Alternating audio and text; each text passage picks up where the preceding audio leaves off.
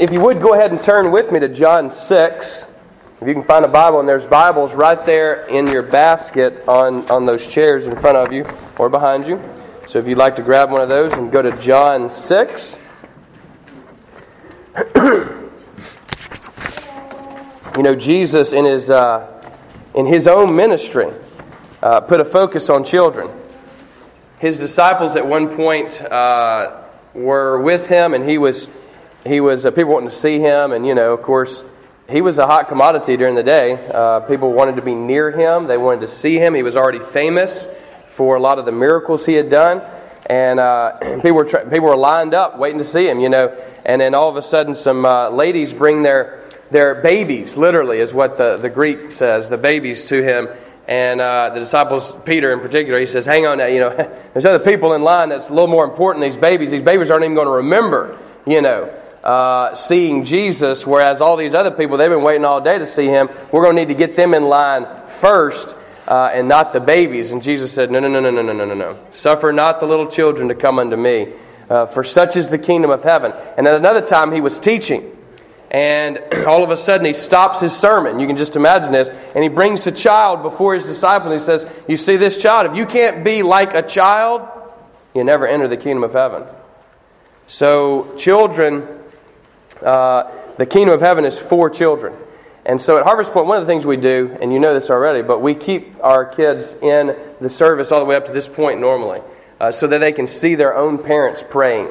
So they can see their parents singing praises to God. That's really important.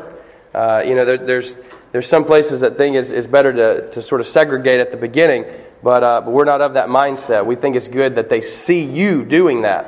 They don't need to just hear a teacher. You need to be their greatest teacher. You need to be their greatest discipler. You are, at the end of the day, their discipler, no matter if you want to be or not. So, children, look around today and see your parents and the adults here. I know it's a little bit different setting. But also, I would ask the adults to look around, because Jesus says we're supposed to be like them. Now, that's kind of flipping things on its head a little bit, isn't it? That's kind of interesting. So we're to be restless, right? We're to talk while other people are talking. No, well, you know. Let's hope not all of us do that. But, all right. Let's look real quick at John 6.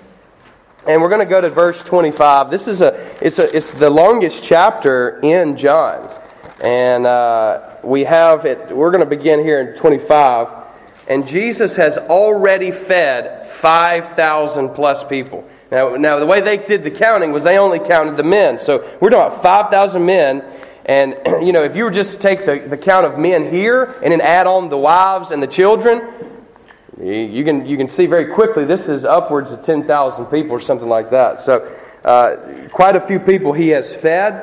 And now he starts talking about bread. So notice this. When they found him on the other side of the sea, this is verse 25 of 6, they said to him, Rabbi, when did you come here? He had just walked on water, by the way. Jesus answered them, Truly, truly, I say to you, you are seeking... Notice how he doesn't even answer their question. Truly, truly, I say to you, you are seeking me not because you saw signs, but because you ate your fill of the loaves. Do not work for the food that perishes, but for the food that endures to eternal life, which the Son of Man will give you. For on him God the Father has set his seal. Then they said to him, What must we do to be doing the works of God?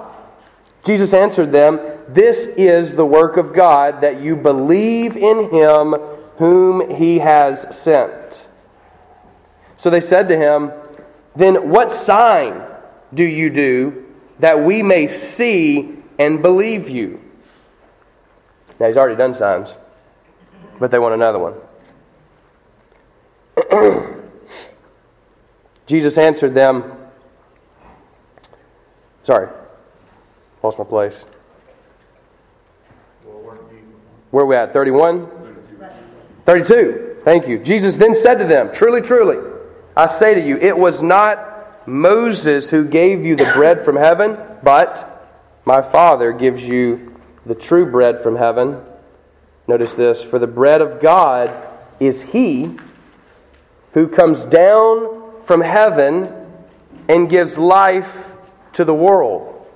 They said to him, Sir, give us this bread always. Jesus said to them, I am the bread of life. Whoever comes to me shall not hunger, and whoever believes in me shall never thirst. Can we say that together? I am the bread of life. I am the bread of life. Let us pray. Jesus, thank you for your words here. You spoke these words, and these words were written down for such a time as this. And so, Lord, we pray that your Spirit, who inspired the very words that we just read, would again inspire in our own hearts what you have to say to us today. We pray that we would not only be able to hear you, but able to respond in repentance and true faith. Today we pray. In Jesus' name, amen. Food is good. That's a great place to have an amen right there, right? I had one amen from right over here real strong, right? I mean, there's not many people in here that would just simply say, and I don't know that I've ever met someone personally who has matter-of-factly just simply said to me, I really don't like food. Like, I don't have a hankering for it. I just simply don't like it, don't like to do it. You know, I don't like anything about it. I could simply do without food in my life. You know, even if we didn't have to have food, I would eat food. I'll just be honest with you.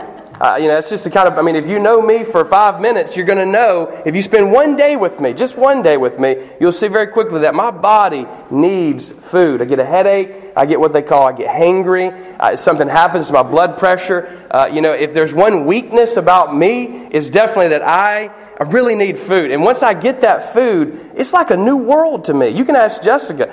It's a whole new world once I eat.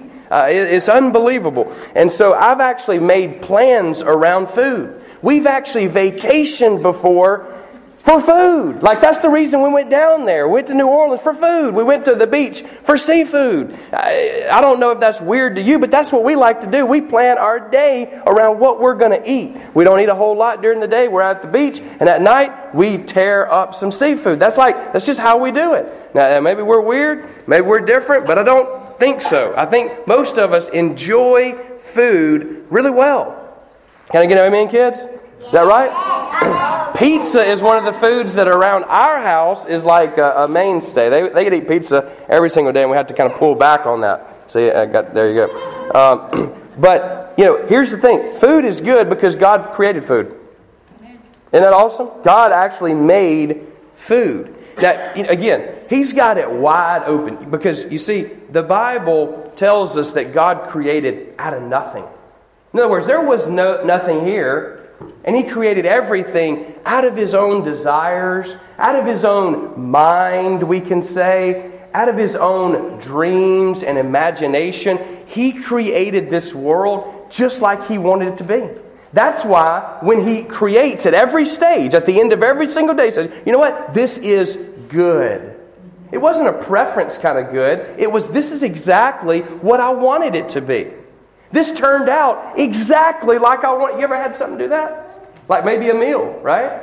Yeah. One time I got up early and was going to cook Jessica some really good French toast, and so I looked up the recipe, and I'd never done it before. I looked up the recipe and got to go and got all these dishes out, messed up a bunch of stuff, spread out this meal, whatever. Started to cook the French toast. And it was just a complete disaster. House was smoke. She awoke to a house that was filled with smoke. The first piece of toast was so absorbed with my substance that it was just awful. I couldn't even eat it myself, and I can eat most things. And the rest of the toast didn't have enough to even do. It wasn't even worth looking at. And they were burned. It was awful. I did an awful, awful job. My heart was in the right place, but it was not good at all. My intention, here's the thing about God. His intentions were good in creation, in creating us. He didn't create out of necessity. He didn't create because He had to. Nobody was forcing Him or putting His arm behind His back. He created out of an abundance of His love. So He is love, the Bible says. And out of that abundance spills out creation in a real way. It's like bumping into God is going to spill out love. I don't know what happens when people bump into you, but I hope it's love, because that's what happens when you bump into God. And it's overflowing love is what creation is about. That's why, in my mind, evolution really, the theory of evolution really never gets down to why in our world. It doesn't answer the questions properly. Like, why do we have taste buds? If it's all about survival, if we're some animal that struggled to get to where we're at now just based off of survival, there is no reason to have taste buds, to be able to variate between flavors. That's superfluous. How about that for a word, kids? That's over and beyond. Can you say superfluous with me? Superfluous. There you go. You learned a new word today. See, we're in class, right? So this is all the children's chat today, you understand, right? Even for the adults. Remember, because the adults are supposed to be learning from the kids. And here's the reality. God creates everything out of nothing. Out of His own mind. Out of His own love. Out of His own will. Out of His own relationship of Father, Son, and Holy Spirit. And that's why family matters. Because God's a divine family. Notice how He names Himself Father. Amen. He could have just simply called Himself King. He could have called Himself CFO or CEO or executor or boss. He could have been boss. Literally. Could have been boss and employee and, the Spirit. No. Father, Son, Holy Spirit. This is a family, a divine family. 3 persons, 1 God. 1 God in 3 persons. And He likes people, and He creates us in such a way that we can actually taste food and enjoy it. It's not just some, like there's certain things that we do as humans, right? Kids, there's certain things you have to do, like take a bath. That's not always that fun. That's sometimes, it'd be good if you're really dirty or you're trying to wake up, you need a bath, right, or a shower. But most things that we do in our body, they're not real fun, are they? But eating is one of these things that God has given to us that's meant to be enjoyable. It is. Did you know that in the Bible, there's a lot about food? You remember, actually, right at the beginning, God creates Adam and Eve. And guess where He puts them? Does He put them in a concrete jungle? No. Does He put them out to sea? No, He puts them in a what? A garden. You know what's in a garden? Food! My pappy always had this big garden. My grandpa had this big garden, and he would actually, again, that word superfluous, remember? Over and beyond, too much. He had a too big of a garden. In other words, he couldn't eat all that food, but you know what he did? Just like God, He shared. God doesn't just keep all the goodness that He has. Instead, He's always wanting to share it. And pappy would work in that garden, and he would create all these awesome vegetables. Just think about your favorite vegetable real quick. String beans, mine, by far string beans is mine. Many people call them green beans, but string beans is the Mississippi way of saying it, so I'm going to stick with that. Butter beans, peas, collards, right? You get real southern and stuff. That's in a garden. Fruit in a garden. That's where God places them, in a garden. You know what? Not only that, when God wants His people to remember something, you know what He does? You know what He tells them? You think He tells them to do a post-it note? You know what I'm talking about, those little sticky notes, guys? No? He doesn't tell them to do a sticky note, does He? What does He tell them to do? Eat. Cook a big meal. Spend time as a family together remembering. You know what? Most people, when they get together for the holidays, just name a holiday. July the 4th, Memorial Day, Labor Day, Christmas, Thanksgiving, St. Patrick's Day. Yeah, maybe.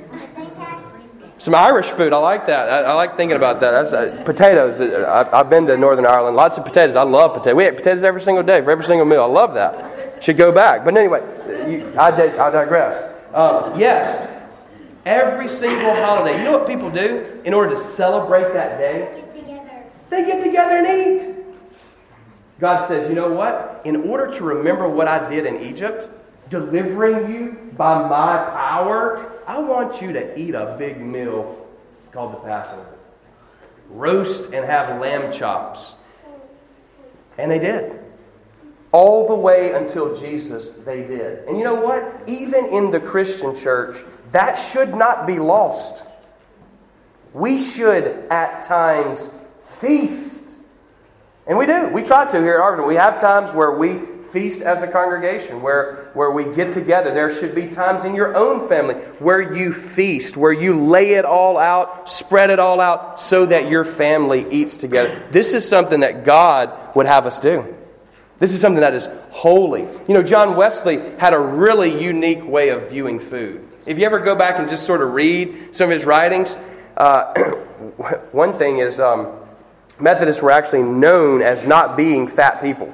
There's a guy who went and observed Methodists, and that's one of the things he said is, of course they're not going to be fat.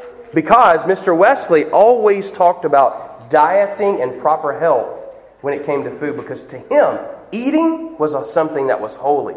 It wasn't something that was secular. We shouldn't separate it and just think of ourselves as some animal that needs nourishment. No, every single time we sit down at a meal, that should be blessed by God, because it is blessed by God. Now, let me tell you something really, really funny. When I was in India this last year, we sat down and we started eating, and I'm like, well, we didn't really pray, you know. So I kind of inquired about, because I just always have been grown up praying for every meal, and I said, hey, we didn't bless the food, you know. He said, oh, God's already blessed the food back when He created it. I was like, oh, okay, yeah, I like that mentality, you know. But I still think there is a place to give God thanks. If you notice, in Jesus' praying for food, He doesn't pray to bless it. In other words, He doesn't hold up the bread, you know, or the fishes when He feeds the 5,000 and say, Lord, bless this so that we don't get sick. Instead, He says, thank you, Father. And it multiplied. We should give thanks every single time we eat, knowing from whose hand we're being fed ultimately. Knowing that the taste, the goodness of this food is designed by Him. He wants us to enjoy steak or etouffee or whatever it is you like, macaroni and cheese, you know, whatever it is. He wants you to enjoy that food. He designed it. It's good because He made it good. Now, food can also get us in trouble though too, right? Amen. You ever eaten something bad? Whew, that really sets you back a little bit, doesn't it? You know? Thankfully, I didn't have a bad experience when I was in India eating something bad. But here in America, I have. And it's been bad. And it's been real bad. Your body wants to get that out, right? And you're like, wow, this is something tough. Did you know that the first sin ever done in the world was over food? Isn't that interesting? Very first, it wasn't somebody murdered somebody or lied about something. It was over food. That's how important food is in our life. It is actually very important. And the Scripture has some guidelines for us to observe food and right ways. You remember the Jews were not allowed to eat certain foods so that they might be different than their neighbors. Unfortunately, they weren't able to eat bacon. Now, I had some bacon this morning, actually. Unbelievable. Thick. We get that thick bacon, you know. Very, very tasty. And I cooked it because I wanted it this morning. And I thought about the Jews. And they could not have pig. Any kind of pork. They're out. Now, thankfully, Peter sees this vision. You remember this? In Acts. And this sheep comes down and there's all kind of animals in it. And the Lord says, go and eat, Peter. And he says, oh, not me, man. I've never put pork in my mouth. Ever not going to. And God says, do not call unclean what I make clean. So now, thankfully, we are at liberty to eat all kinds of food, even seafood, which was also, some of those were off limits to the Jews. And so God has graced us and opened it up even more that we can do that, and which is awesome. But notice this, when Adam and Eve were in the garden, you guys remember that? All my kids still with me? Okay, good. You remember they were in the garden and God said, do not eat of this one tree, right? Well, Eve, she gets over there and it says in the Bible that she saw that it was good and pleasing and desirous. Those are the words that you use. So it was good to her eyes. It was desirous to her. but it was not good for God. Everything that's in the world is not good for us, even though it was created good by God. Everything. Now, everything wide open in the world is good because it was created by God, and yet is not good for us. There are certain times that we need to eat, and other times when we don't need to eat. There are certain times when we need to do things, and other times when we're not told to do those things. C.S. Lewis, in addressing the issue that I'm talking about, he says, imagine this keyboard right here, right? Has all these different keys on it. Black keys and white keys. Some are shorter and further down this way. Some would make a little ding, ding, ding, ding, ding. Other boom, boom, boom, right? In the middle, it kind of makes this something like that. My throat's a little off, but you get the point. That's why I'm not on a music team. But all these keys are spread before us. Which ones are good? Well, they're all good, right?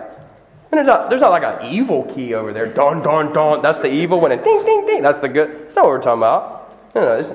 No. All of them are good, but what makes them good or bad in a moral sense, in a music sense, if you will, is when they're played. In the same way, God says to us, don't do certain things. So, food is a good thing, but it can become a bad thing. Just like everything else in our life. Just like everything else. You know, having fun with your family, entertainment, media, books, movies, video games, all the stuff that kids are into, you know, playing outside. All that's good. But if it's a blizzard outside, I'm sorry, you're not going out. You can cry all day that you want to, but you're not going out. In the same way, God tells us, adults as well as kids, He says, you know what? Stop doing that. He said, hang on, I thought it's in your world. It's up for grabs, right? No. That's not how the way things work. Just like a keyboard. It's got to be played at the right time that the composer says it is to be played on the music sheet. What's our music sheet? The Bible. Be like a little kid and understand that to do what the Father says, to be in obedience to Him, is the only way to live a good, fulfilling, satisfied life. So food is good, but too much is bad. And here's the real secret that John 6 tells us. God is more important than food. Amen. Now, that's pretty crazy now, because we've already pretty much established that food is pretty serious. I mean, there's probably not any of us today that are not going to come in contact with food in some way. Mainly putting it in here, right? Like, that's what we really want to do.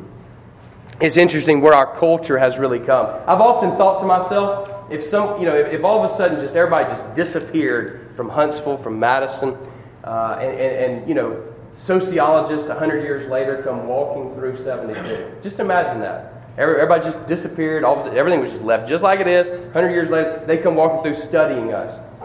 Okay, there's a food establishment. There's a food establishment. Oh, whoop. There's another food establishment. Oh, guess what? There's another food establishment. Oh, and another one behind that one, and beside that one, and in that one. It's like those two are combined. There's another food establishment. This place is a really big food establishment. This is another food establishment. What do you think they would think about us? Either one of two things. One, that we were starving to death, and just couldn't help but think about food, or we were obsessed with it. One or the other. In the midst of plenty, we need to make sure that we are in moderation. This is really where the Scripture comes down. The Bible says, look, eat, drink, and be merry. Do it. Feast. But there's also times for fasting. There's also times for pulling back. There's also times to say, you know what? I'm going to eat a moderate amount because today I'm thinking of others around the world who don't have what I have. This is what the Scripture calls to, is what Jesus calls us to by His actions. At times He attends a wedding where they feasted. He provided the wine. Other times He goes into seclusion and prays. And His disciples come to Him even while He's ministering, saying, hey, we're going to go pick up a burger down here near Samaria. Do you need anything? He says, no, my food is the Father's will. There needs to be times where we pull back. Our society is one of feast every day. Uh-huh. Amen. it's good to pull back. Moderation in Proverbs is one of the key themes of that book. All things in moderation. So God is more important than food. How do I know that? Because Jesus says, I am the bread of life. Now, he makes these I am statements. There are 7 famous I am statements, but there's actually more I am statements. Like, for instance, he says, before Abraham was, I am. Which really is getting down to, I mean, you talk about claiming to be God, that's about as clear as it gets right there. Before Abraham was, I am. And everybody knew what I am was in Jerusalem, trust me. I am is Yahweh. Yahweh means I am. And when Jesus said it in Greek, he was literally saying, I myself. In other words, I'm my own authority here when I say this.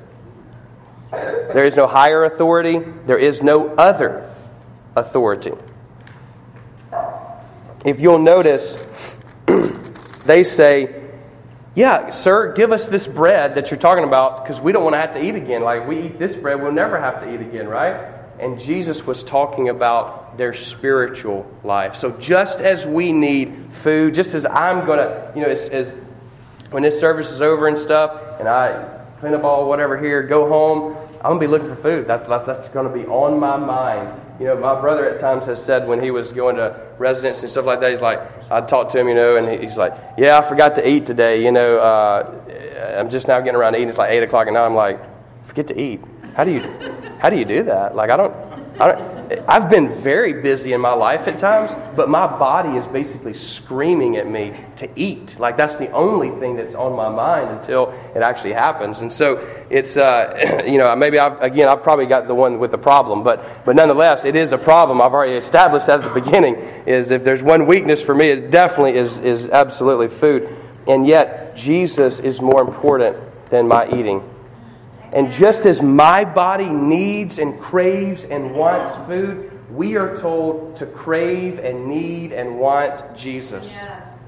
Amen. When Satan tempted Jesus, do you guys remember that? He went into the wilderness. It was right after his baptism. And it says the Spirit drove him into the wilderness. And for 40 days. And you remember that number 40 is kind of interesting in the Bible, isn't it? You've seen it pop up with Noah, with the children of Israel, right? 40 years. And now Jesus, which is why we do 40 days of fasting in Lent, by the way, because of Jesus here. In the temptation, Satan comes in. One of the temptations was Jesus was hungry. So he was actually in his body. He's hungry. You can imagine how you probably got this headache. You've got a stomach. Your body's wanting food. And Satan says to him, turn these rocks into bread. Now, had he done that, world hunger would have ended. You understand that, right? There would be no world hunger. People in India would not be starving any longer. People in Africa could just go out this morning and get a bagel from the rocks. He could have ended it just right there, which was the real great temptation here. It wasn't just over him eating. That's kind of a weak. It was a greater one than that. But here's what Jesus responds with: man does not live by bread alone. Do you know how powerful that is? Just stop and think with me, because we all want to see world hunger end, don't we? But you know what Jesus identifies as the greater problem here? Is that you can be full and still be in bad shape. Actually, worse shape than the person who's hungry, who knows Jesus. Amen. In other words, if we were to provide as the church food for everybody in the entire world, Jesus says, that's not good enough. I am the only thing that ultimately will satisfy the human craving. Amen. Our hearts wrestle. They're restless until they are rested in Jesus. Until we know Him, until we taste of Him and see that He's good. You know what Psalm 34, you probably know it very well, right? Taste, the psalmist says, taste and see that the Lord is good. You ever had somebody do that before? You're like, hey, check this out. Taste this and see if it's any good. I love that. You can do that to me anytime. If you want to invite me over to test your food, that's fine with me. I like all kinds of food. Really do. No joke. The psalmist says, "Taste and see that the Lord is good." Have you ever tasted truly? Have you ever really experienced Jesus? Because when you do, there is nothing in this world that satisfies the soul more than Him. Amen. Once you've tasted of that, it's like eating or drinking your favorite thing and then going back to some fast food garbage or junk food. Not going to be the same. You're going to always long for that experience. And you know what? That's what we should crave, is times with Jesus where He fills us up. The Scripture says this, "Do not be filled with wine unto drunkenness, but instead filled with the Holy Spirit." We should literally, in a real way, many people have written articles about this, look it up online, be drunk with the Spirit. Drink of Him until our world is spinning only around Him. This is what we're called to do. And only that drink will satisfy. There is no bottle today, no matter how costly or how cheap, that will ever fill our greatest desire in here. You see, we can be hungry and still be full. Or we can be full and still be hungry. The world around us, there are people that have in excess. They live prodigal lives. Now, that term prodigal, go look that up today. It's kind of like superfluous. It's living an abundant life, an extravagant life. You look around, that's Madison. That's Huntsville. It's Athens. It's where I live. It's my neighborhood is in excess. We have these first world problems, as I say. You know, when somebody starts complaining about their waitress or whatever, their food not getting here on time, you know, I always say, that's a first world problem, man. Because there's a lot of people who wish they had that problem today. They had to wait 5 more minutes. They will wait a lifetime never to see something like that. But you know what? We don't pity them just because they don't have the food that we do. We pity them if they don't have Jesus. Because let me tell you something. I've met some poor Indians who absolutely love Jesus. People in India. They love Jesus with all. They could care less about food. Food is not their God. And you remember, Paul warns us, do not allow food to be your God. We were made for God and not just for food. Now here's the good news. He can heal us. Just as He healed Adam and Eve, He provided for them even when they ate the wrong stuff and got sick, if you get my drift. The Bible says we're all born sick, eating the wrong stuff. We try to fill our lives with all this other stuff, and it will never, ever make us full. It'll only make us sick. It's like being really hungry and trying to get full off candy. It's not going to happen. You can do 100 suckers and I'm still going to be, get a headache. I still got it. And I want food. I want substance. And until we bite our teeth in Christ, He says, we'll never be satisfied. Now, Jesus says something really interesting here in John 6. And I just exhort you today to truly go back and read this chapter. It's one of the, this is one I constantly go back to and I'm still scratching my head on. Jesus says this, if you don't eat of my flesh and drink of my blood, you don't have any part with me. You know, the Bible says then, it says, many at that time were confused by that saying and troubled, and they decided not to follow Him any longer. Interesting, it's John 6:6. It says they decided not to follow Him any longer. Jesus turns to His disciples and says, what about you guys? Peter says, Lord, we don't have anywhere else to go. You have the words of life. The Word has come down in the flesh. We are told to not only remember Him, but participate in Him through this meal right here, called the Lord's Supper, communion, the Eucharist. If you ever heard the term Eucharist, that means to give thanks. It's the great thanksgiving. Yes. You see, here's what God wants us to do today. And we're going to invite everybody that will repent of their sins and put their faith in Jesus to come to this table and eat, because when we eat, it gives our body nourishment to go and act, to go and do. Jesus says, I came from the Father, and if you eat of me, you'll never hunger again. The Israelites, they ate of the manna that God provided, but they died. If you eat of this bread, you will live forever. This is Jesus' words, not my own. Do I understand them all? No, but I'm just like a little kid, and I trust my Father. Amen. Sometimes I tell my boys to do things that sound really odd to them, seem really weird to them, seem, quite frankly, dumb to them. What do you mean we can't play video games all day? That's dumb, right? But I know more than they know. I know what they need, and I give them what they need, but I also give them more than just what they need. I love to give them over and beyond what I need to.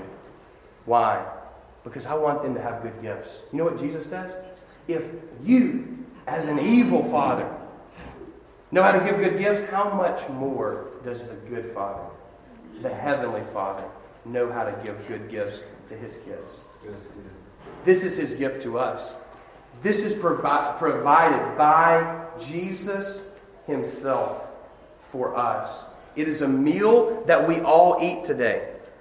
We're all going to gather around this table as a family. And you know what was so awesome to me? When I think about this communion, every time I take communion, I think about what Revelation says. The writer of Revelation says, you know what? There's going to come in a day where there's going to be a marriage supper of the Lamb. So even, here's what I like, even when we get to heaven, we're going to get to eat.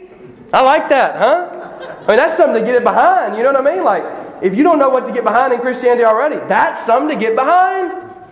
I'm telling you. In Buddhism, you transcend the stuff and you leave food behind. I'm not down with that, you know? Like, this is good.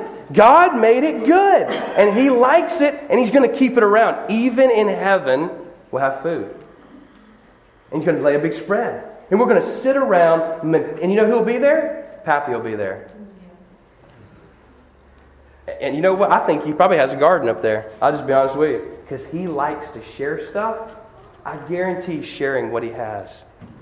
That's his nature. That's God's nature. Is that our nature? Is that my nature? It always weighs on me. Am I the kind of person that is willing to share my food with others? This is what Jesus has done. He takes the bread. He breaks the bread. He gives it to his disciples. Are we willing to be broken for Him, distributed out into the world? I pray for these little boys and this girl of mine, still in utero, that God would send them out into His world. I really do. I mean, it doesn't matter where they end up, next door or 1,000 miles away. It really doesn't, because I have a greater hope than just this world. It's like what I oftentimes have told Justin and my own dad, because we don't get to be with each other like on Sundays when you want to be with your family. I say, you know what? We work now, but later we'll rest. We'll rest. We're not here just to feast. Our world around us thinks that's all life is sometimes. It's just a bunch of feasting, partying. It's not. There's work to be done. We eat so we can be sustained in Him. Enjoy each other's fellowship. Enjoy His fellowship so we can invite others to this table. Amen. This is not just for us. It's for others. And just as we consume this food, may we then be consumed by the Spirit so we can reach out to others, inviting them in the highways and the byways to this table, the Lord's table. Because we know that only Jesus is the bread of life. Period. I am the bread of life. Let's say that together. I am the bread of life. If we believe that, we'll approach Him today by repenting of our sins and believing in the good news of Jesus. Let's do that now. We invite you. Amen.